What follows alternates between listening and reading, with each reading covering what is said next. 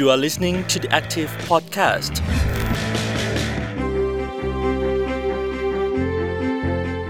สวัสดีค่ะคุณผู้ฟัง The Active Podcast episode นี้อยู่กับอุ้มศศิธรสุขบทนะคะ วันนี้อุ้มมีเรื่องเล่าเรียนเกี่ยวกับวิธีเป็นครูที่ใช่แล้วก็เข้าถึงใจนักเรียนค่ะ มาชวนคุยแล้วก็แชร์เทคนิคกับแขกรับเชิญสองท่านจากโครงการก่อการครูค่ะ ต้อนรับท่านแรกนะคะ สวัสดีอาจารย์เปิ้ลค่ะ สวัสดีค่ะ อาจารย์เปิ้ลอธิฐาคงทรัพย์นะคะ ตอนนี้ต้องบอกว่ามีหลายบทบาทเลย เป็นทั้งอาจารย์ที่คณะวิทยาการเรียนรู้และศึกษาศาสตร์ มหาวิทยาลัยธรรมศาสตร์ เป็นผู้อำนวยการโรงเรียนสาธิตแห่งมหาวิทยาลัยธรรมศาสตร์ด้วย และหนึ่งในบทบาทที่ทำให้อูมได้รู้จักอาจารย์เปิ้ลก็คือ เป็นหนึ่งในทีมก่อตั้งโครงการก่อการครูค่ะ อาจารย์คะอีกหนึ่งหน้าที่สำคัญที่อูมรู้มาก็คือว่าอาจารย์เป็นผู้เชี่ยวชาญ เกี่ยวกับกระบวนการที่เรียกว่าโคชชิ่งด้วยใช่ไหมคะ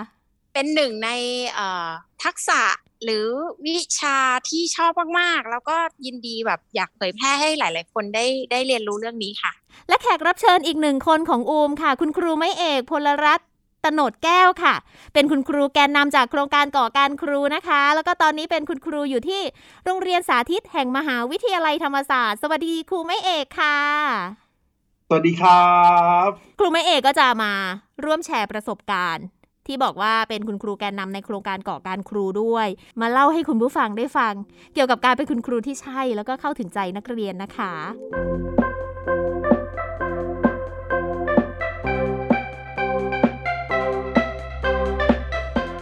อาจารย์เปิ้ลช่วยเล่าให้ฟังหน่อยได้ไหมคะว่าทักษะเนี้ยมันมันคืออะไรแล้วก็มีความน่าสนใจยังไงอะค่ะ ทักษะการโค้ชเนี่ยเป็นคำที่เข้ามาในวงการภาคธุรกิจมานานแล้วนะคะ น่าจะร่วม 30 ปีแล้ว โดยเริ่มแรกเนี่ยมันเป็นเอ่อเครื่องมือหรือทักษะที่ใช้กันในการพัฒนามนุษย์นะคะในแวดวงธุรกิจเนาะว่าจะทำยังไงให้บุคลากรในองค์กรเนี่ยมีศักยภาพ เพิ่มสูงขึ้น ทีนี้ถ้าให้ถ้าให้มองว่า เอ๊ะการโค้ชมันคืออะไรนะคะ ครูเนี่ยในในนิยามเดิมเนี่ยก็จะเน้นเรื่องการที่ว่าจะต้องเป็นผู้บอกผู้สอนให้ข้อมูลใช่ไหมคะค่ะแต่โค้ชอะจะไม่ได้เน้นตรงนั้น โค้ชจะเน้นการตั้งคำถาม เพื่อสะท้อนกลับแล้วให้ผู้เรียนเนี่ยเขาค้นหาคำตอบจากตัวเขาเอง ถ้าถามครูไม่เอก มันมีสถานการณ์หรืออะไรในแวดวงการศึกษาของเราหรือในห้องเรียนของเราที่ทำให้เราน่าจะต้องมาพูดคุยกันถึงเรื่องนี้ ถ้าถ้าถามจากประสบการณ์ของคุณครูอะค่ะ ในห้องเรียนเดิมนะครับที่เกิดขึ้นเนี่ยมันจะมีภาวะอำนาจนะครับ บางอย่างที่เกิดขึ้นใช่ไหมครับ ก็คือครูจะทำหน้าที่ในการถ่ายทอดและสั่งสอนถูกไหมครับ แต่ในที่เนี้ยเมื่ออ่าอยู่ในสถานการณ์ใหม่ครับ ที่เราจะเปลี่ยนครูให้เป็นโค้ชนะครับ ตามที่อาจารย์เปิ้ลได้ใช้คำพูดคำพูดหนึ่งอะครับ น่าสนใจมากเลยครับ ก็คือคือบอกว่าเรานะครับที่เป็นครูเนี่ยจะทำหน้าที่ในการตั้งคำถาม แล้วก็เป็นเพื่อนร่วมทางนะครับ เห็นไหมครับว่าก็เปลี่ยนแล้วครับว่าจากครูกลายเป็นเพื่อนร่วมทางนะนะครับ แล้วก็เพื่อให้ผู้เรียนหาคำตอบด้วยตัวเอง เพราะว่าเรามีความคิดความเชื่อครับว่าจริง ๆ แล้วเด็กทุกคนนะครับ ก็มีทรัพยากรภายในเนะที่เต็มเปี่ยมนะครับ และเต็มที่อะครับของเขา เขาก็สามารถหาความ หาคำตอบของเขาเองได้ เช่นเดียวกัน เพียงแต่ว่าบางครั้งนะครับ อาจจะรอจังหวะหาคำถามเท่านั้นเองครับ หรือว่าได้เจอกับคำถามอันทรงพลังครับ ที่จะทำให้ตัวเขาเองเนี่ยนะครับ เกิดภาวะฉุกคิดแล้วก็ตอบคำถามนั้นด้วยตัวเขาเองนั่นเองครับ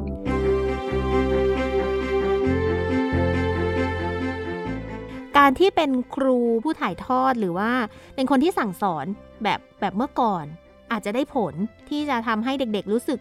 รู้สึกกลัวแล้วก็เกรงใจที่จะฟังแล้วก็ตั้งใจเรียนใช่ไหมคะ แต่พอเป็นเด็กยุคนี้อูมเข้าใจว่าการที่เป็นครูแบบเดิมๆอะทำให้ทำให้หลายครั้งเราไม่อยากจะเข้าหาคุณครูมีอะไรก็ไม่อยากจะพูด ก็เรียนไปแค่นั้น สิ่งที่เกิดขึ้นในสถานการณ์จริงนะครับ ก็คือเราจินตนาการกลับไปถึงห้องเรียนนะครับ ในวัยเด็ก ๆ ของเราเนี่ยประมาณนะครับ เมื่อครูเป็นครูแล้วมีภาวะอำนาจที่มันเกิดขึ้นเนี่ยความสัมพันธ์นะครับเออที่เป็นสิ่งที่หล่อเลี้ยงระหว่างครูกับเด็กเนี่ยมันขาดหายไปใช่ไหมครับ แต่เมื่อเราเปลี่ยนบทบาทเป็นโค้ชนะครับ สิ่งที่มันเกิดขึ้นก็คืออ่า ระดับความสัมพันธ์เนี่ยมันใกล้กันมากขึ้นนะครับ แล้วก็สิ่งที่เกิดขึ้นก็คือว่ามันสามารถสร้างให้เกิดพื้นที่ปลอดภัยในห้องเรียนนะครับเด็กจะรู้สึกปลอดภัยมากพอที่เขาจะตั้งคำถามบางอย่าง หรือเข้ามาพูดคุยกับเรานะครับ ในบางเรื่อง นะครับ และเราก็จะตั้งคำถามกลับไปด้วยเช่นเดียวกันนะครับ ว่าแล้วถ้าเกิดเป็นเขาในสถานการณ์แบบเขาหรือวิธีการแบบเขาเนี่ยจะเป็นอย่างไรครับ มาถึงตรงนี้เราอยากจะรู้แล้วล่ะค่ะว่า วิธีการในการเป็นคุณครูที่ใช่แล้วก็เข้าถึงใจนักเรียนด้วยเครื่องมือที่เราจะคุยกันในวันนี้ค่ะ สามารถทำยังไงได้บ้างอะค่ะ ถ้าเราจะเรียนรู้เกี่ยวกับทักษะพวกนี้ค่ะ อันนึงที่เราอาจจะต้องแบบ ชวนคุณครูให้กลับมาลองไข้ครัวหรือทบทวนก่อน ก็คือวิธีคิดเบื้องหลังคือหนึ่งต้องวางใจในทรัพยากรหรือศักยภาพของมนุษย์ค่ะ ต้องวางใจว่ามนุษย์ทุกคนเนี่ยเขาสามารถค้นหาคำตอบ ได้ด้วยตัวเขาเองและเขามีศักยภาพหรือมีปัญญาภายในเพียงพอที่จะคิดและแสวงหาคำตอบนั้นได้ด้วยตัวเขาเอง เมื่อเขาได้อยู่ในสภาพแวดล้อมที่เหมาะสม หรือว่าอยู่ในความสัมพันธ์ที่เกื้อกูลคือถ้าครูไม่เชื่อว่าเด็กหาคำตอบได้ด้วยตัวเองเนี่ย เปลี่ยนยังไงให้สกิลอะไรไปแค่ไหนเนี่ยมันมันก็ไปเปลี่ยนไม่ได้อะค่ะ แต่ถ้าเมื่อไหร่ครูวางใจตรงนี้ มีความไว้วางใจตรงนี้ในศักยภาพของเด็ก และในศักยภาพของตัวครูเองด้วยเนี่ย จะทำหน้าที่ตรงนี้ได้ดีเนาะค่ะอีกอันนึงก็คือว่า เชื่อเถอะว่ามันมีความเป็นไปได้ไม่มีที่สิ้นสุดในการพัฒนาหรือการเติบโตของมนุษย์คนหนึ่ง แม้วันนี้เด็กคนนั้นอาจจะยังไม่ได้เจอคำตอบที่ใช่ที่สุด ในตอนที่เขามาคุยกับครู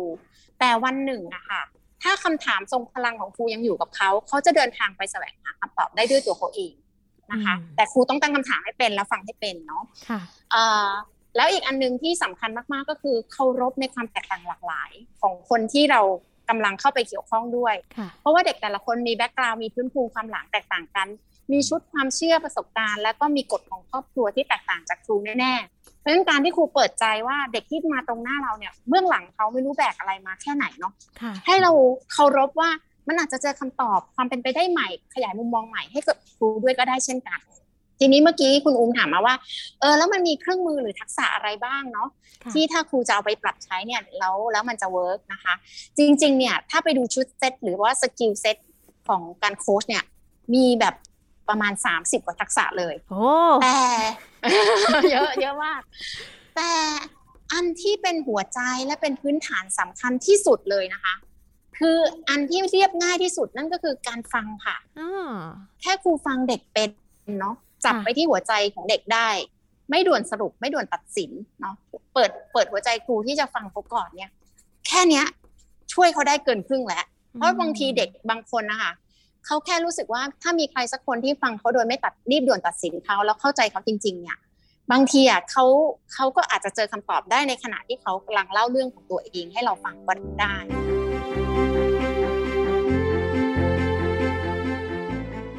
ครูไม่เอกช่วยเล่าสถานการณ์ให้อมฟังหน่อยได้ไหมคะว่า สิ่งที่เป็นประสบการณ์ที่คุณครูไม่เอกเจอและได้ใช้กับน้องๆนักเรียนเนี่ย มีอะไรที่เอาไปใช้แล้วน่าสนใจบ้าง มีหลายสถานการณ์นะครับ ที่น่าสนใจแล้วก็บางครั้งประหลาดใจครับ ในสถานการณ์จริงนะครับ เริ่มจากรอให้เขาพร้อมก่อนนะครับเขาอาจจะชวนคุยเรื่องอะไรยังไงก่อนแล้วเดี๋ยวเราก็จะนะครับ ค่อยๆพาเขาไปนะครับ เรื่อยๆครับ สิ่งหนึ่งนะครับ ที่น่าสนใจก็คือว่านะครับ ชุดการฟังในที่เนี้ยนะครับเออมันต้องทำงานกับ mindset ของคุณครูใช่ไหมครับ อันเนี้ยของผมหรือ นะครับชุดการฟังของตัวเองด้วยเช่นเดียวกันเนอะประมาณเนี้ยครับสำหรับผมเองผมขอนิยามการชุดการฟังของผมก็คือกะเรียกว่า active listening แล้วกันนะประมาณนะครับอืมเออในที่นี้คืออยู่กับเขาครับนะครับ ในทุกๆวินาทีนะครับ ที่อยู่ตรงหน้าอยู่กับเขาเพื่อเขาจริง ๆ อะไรประมาณเนี้ยครับ แล้วก็สุดท้ายนะครับ ไม่ตัดสินเขานะครับ และเราฟังในที่เนี้ยเราไม่ได้แค่ฟังแค่เรื่องที่หูใช่ไหมครับ เราค่ะฟังผ่าน สัมผัสทุกสิ่งทุกอย่างครับที่มันเกิดขึ้น ไม่ว่าจะเป็นปฏิกิริยาท่าทางต่างๆนะครับ น้ำเสียงนะครับ หรือแม้กระทั่งนะครับสัญลักษณ์เล็ก ๆน้อยๆครับ มันก็จะสามารถบ่งบอกนะครับ หรือพาให้เราเนี่ยไปสะกิดใจอะครับแล้วก็ตั้งคำถามบางคำถามขึ้นมา เพื่อให้เขาเนี่ยได้ลองตอบได้นะครับ ในสถานการณ์จริงก็มีหลายสถานการณ์ครับที่เกิดขึ้น เช่น อ่ามีเด็กเคยมาตั้งคำถามบางคำถามเนะที่น่าสนใจมาก ๆเลยครับ เช่น ตัวเขาเองมีความคิดความเชื่อครับประมาณนะครับ ที่มันแตกต่างจากคนในครอบครัวค่อนข้างเยอะมากอะไรประมาณนะครับเขาก็จะถามว่า อ่าหนึ่งผิดหรือเปล่าครับ ประมาณนะครับที่นะครับเขามีความคิดแบบนี้อ่าหรือ บางชุดคำถามนะครับเป็นบางชุดคำถามที่เรียกเรียกได้ว่าอ่านะหรือระบบสังคมเลยครับ เช่นคำถามเรื่องความคิดความเชื่อเรื่องการกระตันยูอะไรประมาณนี้ครับ ถ้าเกิดเราใช้วิธีการสอนนะครับ เชื่อว่าสักพักหนึ่งเด็กวิ่งหนีนะครับ ไปแน่ๆเลยว่ามันไม่ต่างอะไรกับการที่แบบว่าเหมือนกับพ่อแม่เขาสอนนะค่ะแต่เราก็จะตั้งคำถามว่าสิ่งที่เขาทำเนี่ยนะครับ อยู่เนี่ยอ่า เขานิยามคำคำนี้ว่าอย่างไร สิ่งที่น่าสนใจก็คือว่าเราอะครับจะทำการฟังแล้วก็ขยาย แต่การขยายในที่นี้คือไม่ใช่ขยายโดยความคิดของเรานะครับค่ะเราจะขยายโดยการทวนนะครับ บางสิ่งบางอย่างกลับไปที่เขาเนอะอ่านนะครับค่ะจากนั้นเราก็ถามว่าอะแล้วถ้าเป็นแบบนี้คิดว่าจะทำอย่างไรต่อไปล่ะ แต่ในที่นี้ต้องจับจังหวะดีๆนะครับค่ะเราถ้าแจ้งเกินไปมันก็ก็ไม่เกิดผลใช่ไหมครับ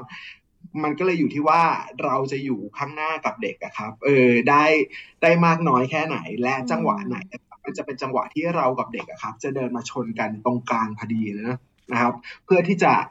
นะครับสร้างคำถามอันทรงพลังนะครับ ที่ทำให้ตัวเขาเองหาคำตอบได้ด้วยตัวเขาเองครับ ถ้าเท่าที่อุ้มฟังที่ครูไม้เอกเล่าให้ฟังเนี่ย มันตรงกับเรียกว่า how to หรือว่าเครื่องมือที่อาจารย์เปิ้ลเล่าให้ฟังเมื่อกี้เลยนะคะ ก็คือ ครูไม้เอกปรับ mindset แล้ว ว่าจะต้องวางใจว่าเด็กๆ สามารถหาคำตอบของเขาเองได้ในข้อแรก ส่วนข้อที่ 2 ก็ยังเชื่อว่า การหาคำตอบของเด็กๆ และการเติบโตของเขาเนี่ยสามารถหาคำตอบได้ไม่สิ้นสุดเลย ก็จะพยายามตั้งคำถาม โดยที่ไม่ตัดสินและพยายามทำให้เขาเกิดกระบวนการคิดที่หลากหลาย หาคำตอบได้หลายอย่าง แล้วก็ไม่ใช่การบอกแค่ว่าคำว่ากตัญญูสำหรับเด็กๆ เนี่ยมันถูกหรือผิดในความคิดของเขา แต่จะถามความคิดเห็นของเขา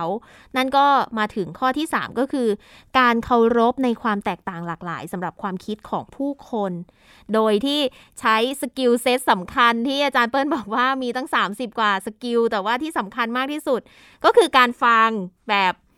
ไม่ด่วนสรุป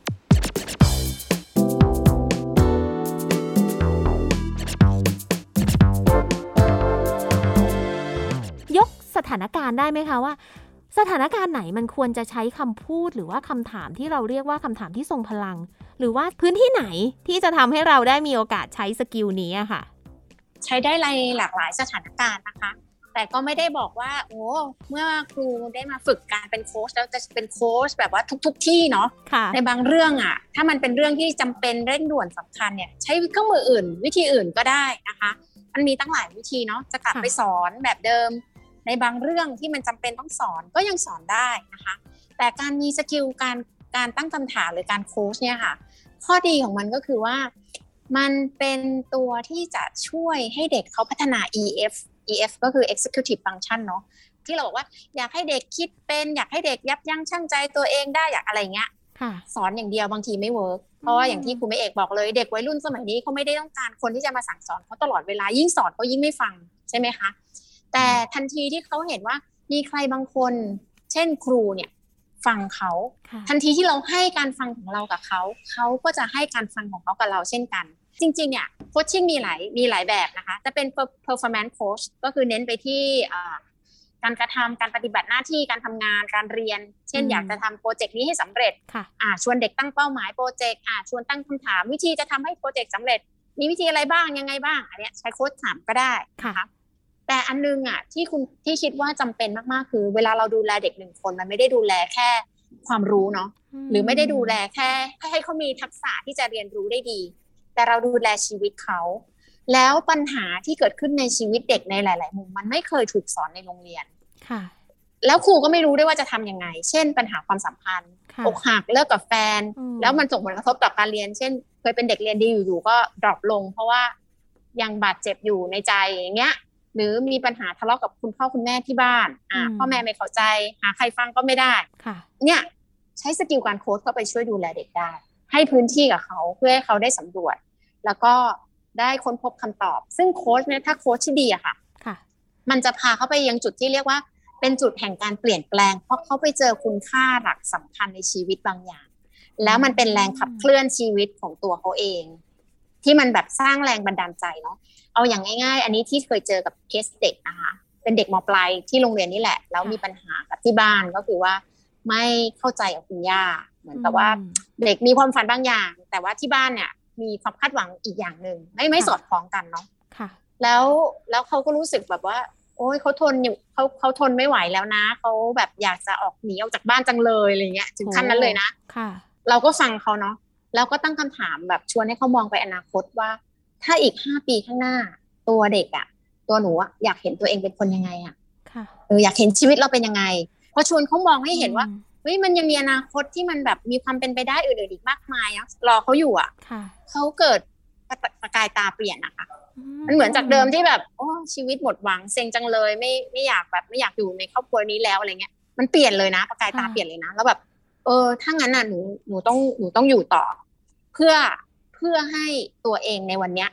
พาตัวเองไปสู่ตัวเองที่อยากจะเป็นในอนาคตให้ได้ อย่างเงี้ค่ะ อันนี้เป็นตัวอย่างที่ที่ที่ได้เลยเคยลองใช้ดูนะคะ ฟังจากอาจารย์เปิ้ลจากครูไม้เอกพูดจริง ๆ ทุก ๆ เรื่องที่เกิดขึ้นกับนักเรียนเนี่ยไม่ใช่แค่เฉพาะเรื่องเรียน แต่ทุกอย่างมันกระทบเข้าหากันหมด แล้วการที่เราเป็นคนที่พร้อมที่จะให้เขารู้สึกว่าอยากจะมาคุยด้วยจังเลยเนี่ยมันน่าจะนำไปสู่การเรียนรู้ที่ที่ดีมากเลยทีเดียว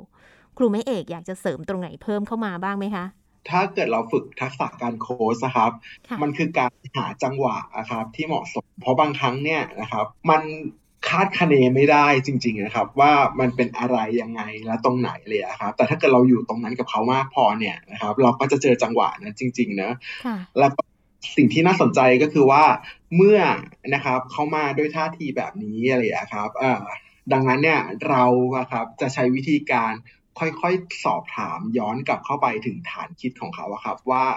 ตัวเขาเองเนี่ยคิดว่าอย่างไรและอืมนะครับตัวเขาเองมองมองอย่างไรรู้สึกอย่างไรเลยนะครับ ยกตัวอย่างเช่นค่ะมีเด็กนักเรียนนะครับ เคยมาตั้งคำถามคำถามหนึ่งนะครับ ถ้าเกิดสมมติว่าอ่าเป็นครูทั่วๆไปเจอคำถามนี้อาจจะตกใจอะครับ เช่นเขาถามว่าครูหนึ่งเรื่องเปรตเนี่ยมีจริงหรือเปล่าาเรื่องผีเนี่ยใช่ไหมคะ ใช่ใช่ครับ เรื่องที่สองครับก็คือเราเคยได้ยินนะครับว่าเด็กเนี่ยตีพ่อแม่นะครับเออเด็กจะกลายเป็นเปรตครับ แต่ทำไมนะครับเออพ่อแม่ก็ตีเด็กอะครับพ่อแม่ไม่กลายเป็นเปรตด้วยเหรออืมคำถามนี่คือแบบอะไรใช่ไหมครับ เออพอเจอแบบปุ๊บคุณครูทั่วประเทศอาจจะบอกว่าอ้าวเธอแบบว่าเป็นสิ่งว่าอย่างนี้ครับ แต่สิ่งแรกเลยครับ ย้อนกลับไปที่อาจารย์เปิ้ลบอกครับ ก็คือหนึ่งเราจะไม่ตัดสินเขาครับค่ะประมาณนะครับ เราเชื่อเช่นเดียวกันว่า เขามีสิทธิ์คิดแบบนี้ได้นะ แต่ในที่นี้เราก็จะทำการค่อยๆขยายครับว่าทำไมจึงคิดแบบนี้อ่าอืมครับอ่า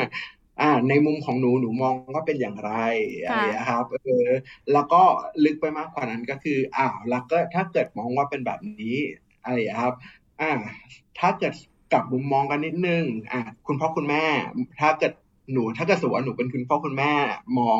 คุณหนูจะคิดว่าคุณพ่อคุณแม่มองอย่างไรเลยอะครับคล้าย ๆ กับสมบทบาทแล้วก็แลกกัน แล้วก็ลองดูมุมมองของกันและกันเนอะหลังจากนั้นนะครับ เราค่อยๆพาเขาไปต่อเนอะนะครับ ว่าจากฐานคิดตรงเนี้ยครับ ที่ตัวเขาเองเนี่ยได้เห็นตรงเนี้ยครับค่ะเออ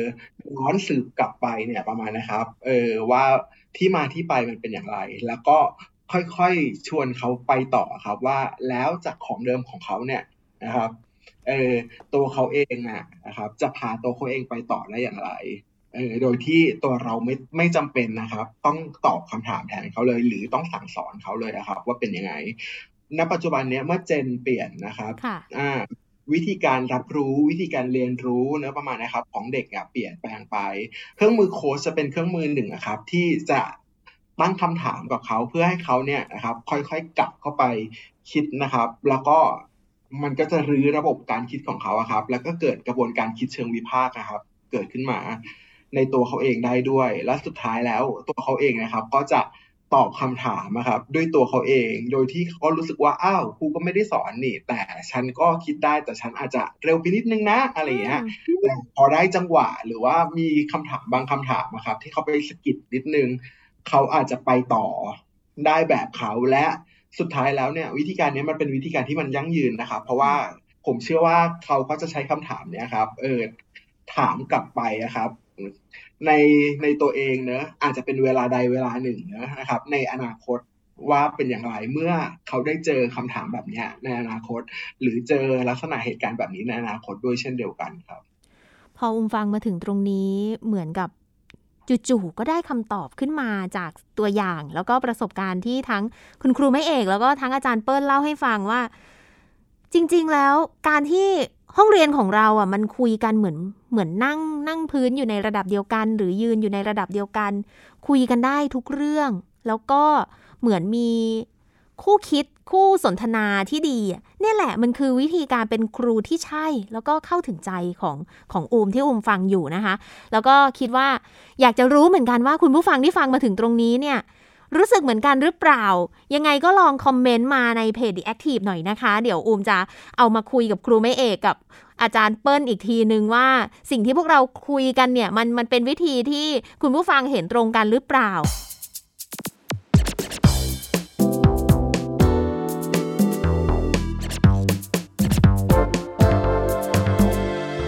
ตอนนี้เราได้เครื่องมือแล้วล่ะค่ะ ได้เห็น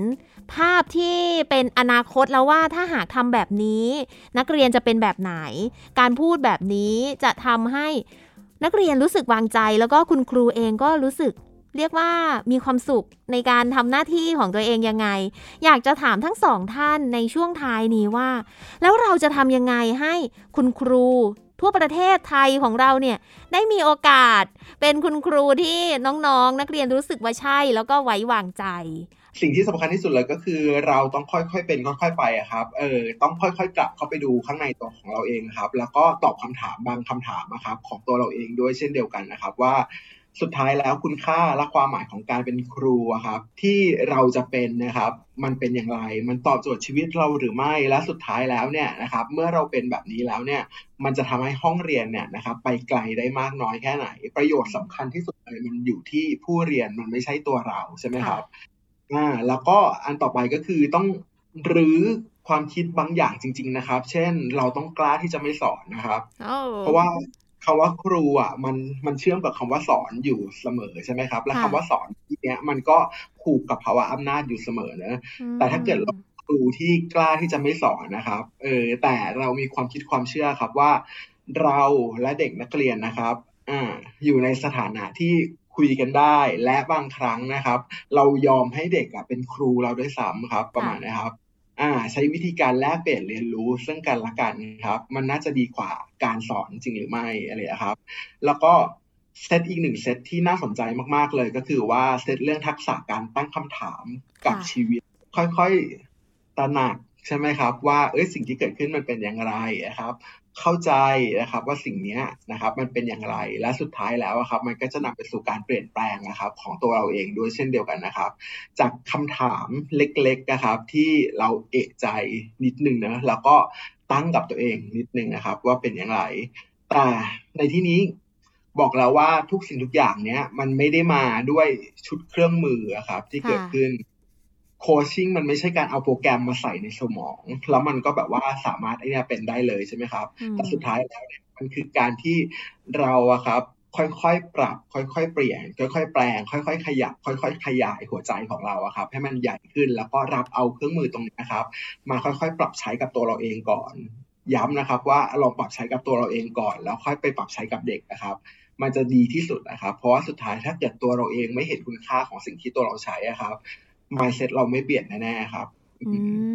มได้ประโยชน์มาก ๆ เลยสำหรับเรียกว่าประสบการณ์ที่คุณครูไม่เอกได้เล่าให้กับเราฟัง อาจารย์เปิ้ลพอจะ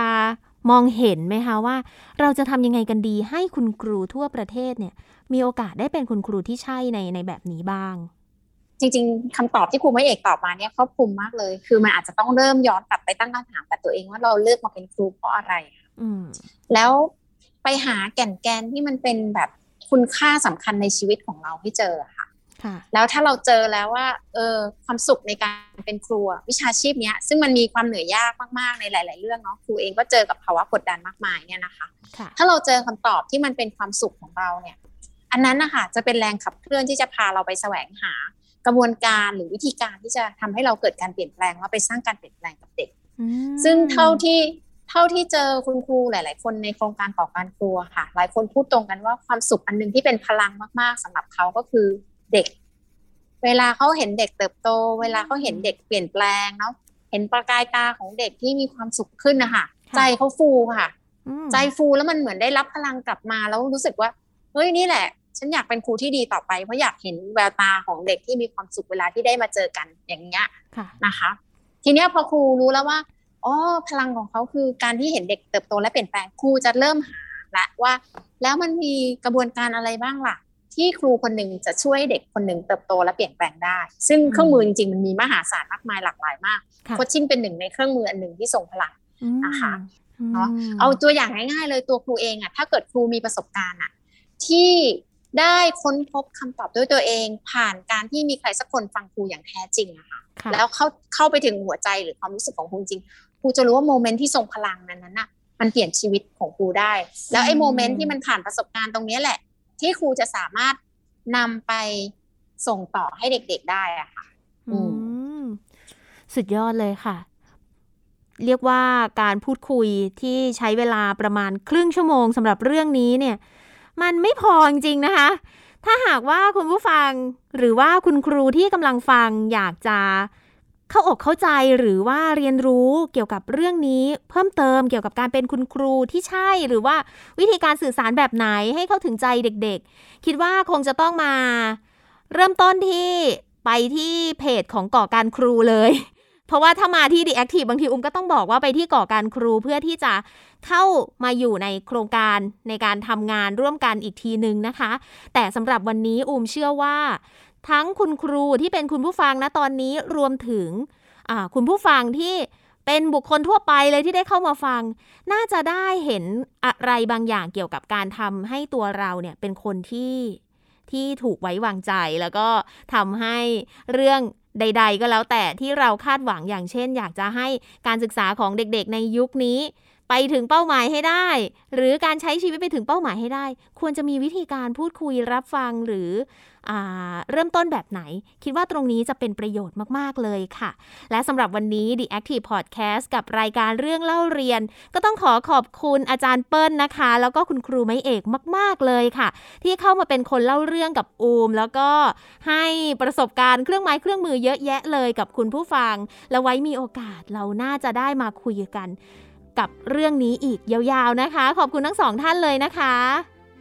ค่ะขอบพระคุณมากค่ะ สนุกมากค่ะวันนี้ค่ะขอบคุณมากครับแล้วก็สิ่งที่น่าสนใจมากๆเลยอะครับ ก็คือว่าเมื่อครูเปลี่ยนใช่ไหมครับ ห้องเรียนก็จะเปลี่ยนนะอันเนี้ยครับเย้นี่คือสิ่งที่มันสวยงามมากๆเลยครับ แล้วก็ การเปลี่ยนในที่เนี้ยครับเออมันเป็นการเปลี่ยนที่เราค้นพบเจตจำนงของเราเอง แล้วเราก็อ่าใช้ชีวิตโดยที่ไม่ทรยศเจตจำนงของเราเองนะประมาณนะครับ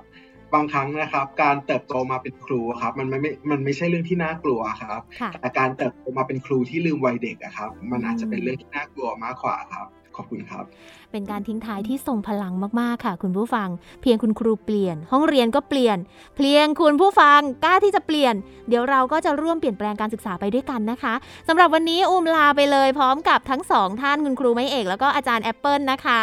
ไว้เจอกันใหม่ค่ะ คุณผู้ฟังสวัสดีค่ะ สวัสดีค่ะ สวัสดีครับ You are listening to the Active Podcast.